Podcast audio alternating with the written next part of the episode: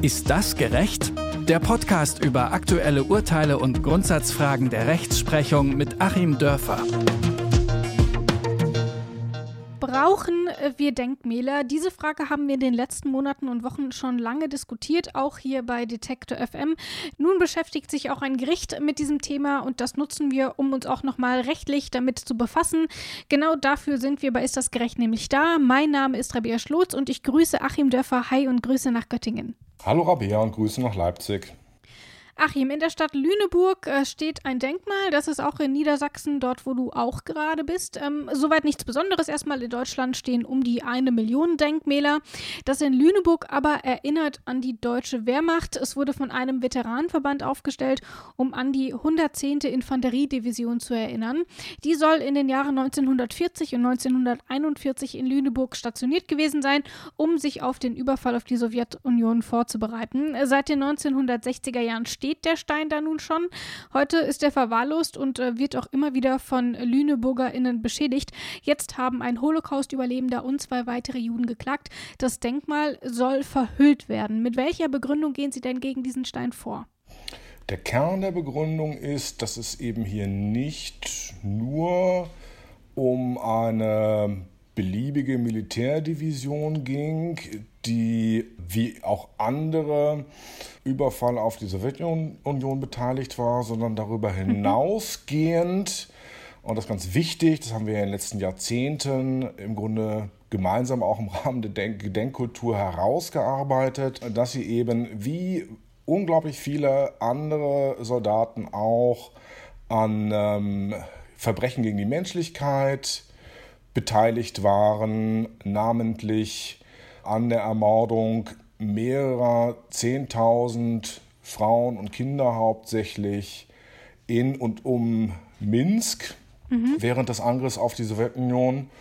Und da sagt eben die Gerichtssprecherin, das sei auch der Kern der Klage, dass man eben diese schwerwiegenden Kriegsverbrechen, Morde, auch in irgendeiner Form ähm, erinnern muss, beziehungsweise nicht einfach ein Denkmal da so hinstellen kann und so tun kann, als hätte es dieses andere nicht eben zusätzlich auch noch gegeben. Und begründet wird diese Klage ja mit der Verletzung der Persönlichkeitsrechte. Die drei KlägerInnen leben alle nicht in Lüneburg, also es ist jetzt nicht so, als würden sie jeden Tag auf ihrem Arbeitsweg daran vorbeilaufen.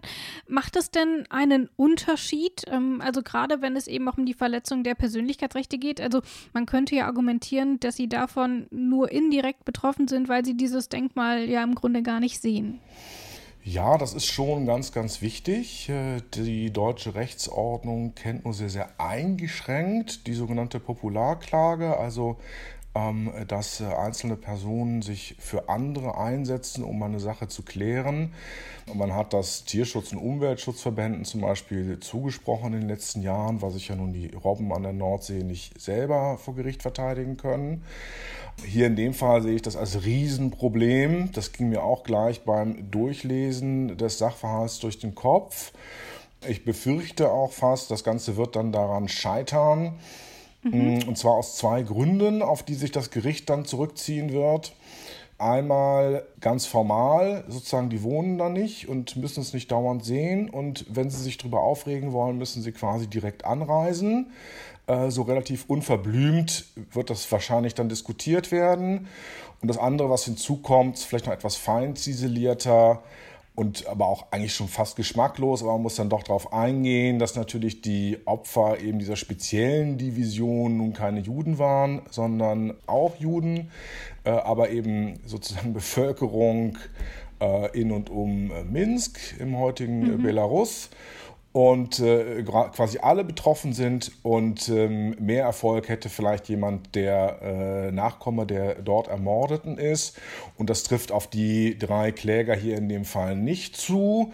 Ähm, man kann sicherlich sagen, dass Juden äh, ein besonderes Interesse haben. Ähm, generell, weil sich ja nun eben der, der, die Hauptstoßrichtung ähm, dieser Völkerverbrechen, die die Deutschen begangen haben, damals gegen die Juden richtete, weil natürlich dieser ganze Vormarsch gen Osten auch äh, im Kern dazu dienen sollte, insbesondere Juden äh, umzubringen und weil natürlich damit dann äh, jede Art der Geschichtsklitterung oder Geschichtsverharmlosung oder Verharmlosung der Verbrechen der Wehrmacht Juden ganz besonders trifft. Ähm, mhm. aber das sind mehr erinnerungskulturelle Erwägungen, die sich dann justiziell nicht so runterbrechen lassen werden, befürchte ich fast. Ähm, und deswegen rege ich mich umso mehr darüber auf, ähm, dass hier die Stadt Lüneburg ähm, es überhaupt zu einem Gerichtsverfahren hat kommen lassen, wo man dann quasi mit äh, rechtlichen Formalitäten eine ganz wichtige erinnerungskulturelle Debatte am ausgestreckten Arm verhungern lassen kann ja, dieselbe, möchte ich fast sagen, zynische Methode, die im Übrigen auch die Stadt Wittenberg äh, gewählt hat. Wir hatten da ja und haben da ja noch eine ähnliche Diskussion über ähm, die sogenannte Judensau am Wittenberger Dom, wo man sich dann eben auch so auf formale Positionen zurückgezogen hat und die Sache auch so vor Gericht ausficht, obwohl es um Fragen geht, die, äh, die eigentlich gar nicht justiziabel sein sollten, sondern bei denen diejenigen, so wie hier, die die Verantwortung für so einen Gedenkstein haben, der eben auch an Verbrechen erinnert und nicht nur an junge Soldaten, die vielleicht selber Opfer waren. Ähm, wer also die Verantwortung für so einen Gedenkstein hat, der sollte doch auch bitteschön in der Lage sein, die außerhalb des Gerichtssaals wahrzunehmen. Dieser Gedenkstein, der wurde ja von einem Veteranenverein ursprünglich aufgestellt und die Stadt Lüneburg hat sich verpflichtet, sich eben darum zu kümmern. Ähm, nun ist natürlich die Diskussion um dieses Denkmal nun nicht erst seit gestern in der Stadt präsent. Da wird schon länger darüber diskutiert und die Stadt hat auch insofern reagiert, dass sie eine Infotafel aufgestellt hat, auf der man sich auch, soweit es eben geht, kritisch mit diesem Denkmal auseinandersetzt. Und die Stadt räumt ein, dass das Denkmal für den unreflektierten Umgang mit der NS-Vergangenheit im Nachkriegsdeutschland steht. Ähm, darf die Stadt denn das Denkmal denn nicht einfach abreißen oder ist sie verpflichtet, das trotzdem irgendwie stehen zu lassen? Naja, das ist ja so ein bisschen wischiwaschi, was man hier zu lesen hat. Es ist ja mehr eine moralische Verpflichtung, worum es geht. Mhm. Ähm, ein wirklich sehr unschönes Geschenk, was die Stadt da 1960 entgegengenommen hat. Eben unschön in der Undifferenziertheit. Mhm. Ähm, ich möchte jetzt auch nicht irgendwelchen jungen Soldaten, die vielleicht gegen ihren Willen da in den Krieg ziehen mussten, gleich im ersten Tag erschossen wurden, äh, den Opferstatus absprechen. Äh, möchte ich auf keinen Fall. Derer darf natürlich gedacht werden, die haben auch Verwandte. Aber in dieser Undifferenziertheit ist das eben ein ganz schlimmes Ding, was die Stadt Lüneburg dann 1960 bekommen hat. Auch zu einer Zeit, wo man schon wusste, ähm, dass es undifferenziert ist. Und man mhm. hat sich dann eben unter diesen Bedingungen, äh, hat man trotzdem versprochen, das Denkmal zu bewahren und zu pflegen. Quasi eine Verbeugung vor dem ersehnten Geschichtsbild der Mehrheitsgesellschaft. Und so eine Art von Versprechen, die so das so komisch gegeben äh, wurde, ähm, würde ich ja nun überhaupt nicht als juristisch bindend ansehen. Und außerdem kann man, wenn man das schon so formalisieren möchte, jedes sogenannte Dauerschuldverhältnis, sei es Mietvertrag und sei es dann eben nun mal hier ein, ein ähm, Leihvertrag mit Bewahrungselementen, mhm. äh, kündigen. Ich denke mal, so drei Monate Kündigungsfrist ist okay. Ich verstehe überhaupt nicht, warum die Stadt Lüneburg das nicht schon gemacht hat. Ähm, war ja nun auch dieser Umgang mit dem Denkmal, der jetzt im Nachhinein von der Stadt gelobt wird, dass da eben auch Farbe drauf aufgebracht wird und so finde ich nun umgekehrt wiederum für den Opfergedenkenteil des Ganzen, der vielleicht legitim dort steht, auch mhm. nun wiederum verletzend. Also es ist eine, eine Sprachlosigkeit, die sich in Aktionen äußert es ist eine totale Sprachlosigkeit nach ja, über 70 Jahren angeblicher Versöhnungsarbeit steht man sich so sprachlos gegenüber, ähm, dass man eine Geschichtsdebatte dann ähm, den Gerichten überlassen möchte. Sehe ich als völlig unproblematisch an, dieses Denkmal auch wieder loszuwerden, wenn man es denn möchte, oder es jedenfalls in dieser Form loszuwerden, wenn man es möchte. Du hast es eben auch schon gesagt ähm, und ich habe es in der Anmoderation auch schon erwähnt, ähm, dass dieses Denkmal eben auch immer wieder von Schmierereien überzogen wird. Es wird Farbe dran gekippt. Also die LüneburgerInnen stören sich zum Teil eben doch schon sehr an diesem Denkmal. Ähm, so richtig aktiv werden darf man selber aber auch nicht. Ähm, die AfD-Politikerin Beatrix von Storch hat es gerade erst wieder gezeigt. Die hat nämlich eine Berliner Mark-Statue ähm, bedeckt, äh, selber und äh, dann hat im Anschluss der Staatsschutz ermittelt.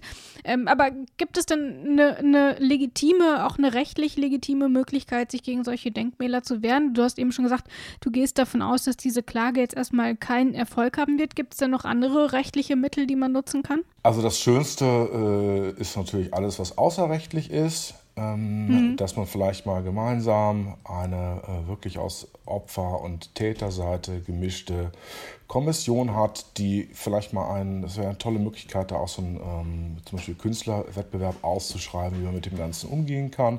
Man kann das ja auch in irgendeiner Form überbauen oder so. Ähm, mhm. Sonst rechtlich ist da nichts zu machen. Es ist aber aus meiner Sicht schon legal, etwas zu machen, äh, was auch helfen würde. Natürlich ist überhaupt niemand gehindert, da eine Plastikplane drüber zu spannen in Eigeninitiative und die dann auch so zu belassen. Das ist also keine Sachbeschädigung, weil kein Eingriff in die Substanz stattfindet. Ist also eigentlich ein geringer, geringerer Eingriff als das äh, Beschmieren. Aber das überrascht mich jetzt schon, weil ähm, gerade ich habe eben das Beispiel von Beatrix von Storchung genannt, die hat nur eine Plastiktüte drüber gezogen. Und dann hat der Staatsschutz trotzdem ermittelt. Da scheint mir jetzt, also, wie kannst du das dann erklären? Also ich sehe das auch in dem Fall von Beatrix von Storch, sehe ich, also so äh, furchtbar ich diese Frauen nun finde, dass ich glaube, da sind wir uns alle eins. Sind wir uns ziemlich weitgehend einig, bis auf leider doch eine ganze Menge Leute, die sie wählen äh, halte ich das für völlig überzogen, hier das so als so eine Art Terroranschlag zu sehen. Es hat sicherlich einen politischen Hintergrund. Mhm. Ähm, und ich würde das hier auch so ein bisschen anders sehen. Also Marx ist eine umstrittene Figur. Die Menschenrechtsverbrechen in Weißrussland sind aber völlig unumstritten. Mhm. Und ähm, ich halte das auch für eine politisch komplett neutrale Handlung, würde das auch überhaupt nicht jetzt irgendwie einer politischen Richtung zuordnen. Ja, und ich will jetzt niemanden auffordern, es zu tun, aber ich habe auch eine Zeit lang in Lüneburg gewohnt. Auch vielleicht so nach unserem Gespräch würde ich vielleicht doch rüberlatschen und da einfach mal irgendwie so eine Plastikplane drüber machen und ein paar Heringen äh, da in diesen ohnehin verlotterten Park äh, hämmern. Und äh, um einfach die Diskussion auch ein bisschen anzuschieben. Genau, also ich würde es machen, aber ich empfehle es natürlich niemand anderem. Das heißt aber, du kennst dieses Denkmal auch? Ich kenne es mit Sicherheit, ich kann mich aber nicht bewusst daran erinnern. So, das sagt Jetzt ja auch schon einiges aus. Jetzt ist auch ziemlich unscheinbar. Das genau. ist auch ziemlich unscheinbar. Es ist einfach nur so ein kleiner. Ja, ich nehme mal an, der Stein, auf den Bildern sah es aus, als wäre der Stein ungefähr so groß wie ich. Ich bin 1,50, also winzig. Und ähm, deswegen kann man ihn vielleicht auch schon mal übersehen, wenn man gar nicht weiß, äh, wonach man sucht. Aber du gehst davon aus, dass ähm, jetzt die Klage, die eben eingereicht wurde, dass die vor Gericht wahrscheinlich weniger Erfolg hat. Aber du hast natürlich auch gesagt, dass es durchaus noch mildere Mittel gibt. Ähm, und insbesondere hast du auch dazu aufgerufen, dass man sich einfach mal mit der Stadt Lüneburg in Verbindung setzt und einfach vielleicht auch mal mit Kunstprojekten oder anderen politischen Initiativen schaut, wie man das Ganze friedlich lösen kann. Auf jeden Fall wieder eine spannende Folge. Wir schauen einfach mal, was dann tatsächlich ähm, vor Gericht rauskommt. Dann können wir das ja in einer anderen Folge vielleicht nochmal kurz aufgreifen, sobald wir dort ein Urteil haben. In der nächsten Folge beschäftigen wir uns aber zunächst einmal mit anderen Dingen. Wir beschäftigen uns nämlich damit, dass Gerichtsverhandlungen erst einmal grundsätzlich öffentlich sind. Manchmal aber sind sie es eben nicht, wie eben im Fall der Verhandlung eines 22-Jährigen, die am 23. September, also am Mittwoch nach unserer nächsten Folge ähm, fortgesetzt wird. Und das nehmen wir mal zum Anlass, um zu schauen, warum eigentlich Gerichtsverhandlungen grundsätzlich öffentlich sind und warum sie es manchmal eben nicht sind. Ich freue mich drauf und und für heute sage ich danke, Achim. Ich danke dir, Rabia. Und tschüss. Und tschüss von mir. Ist das gerecht? Der Podcast über aktuelle Urteile und Grundsatzfragen der Rechtsprechung mit Achim Dörfer.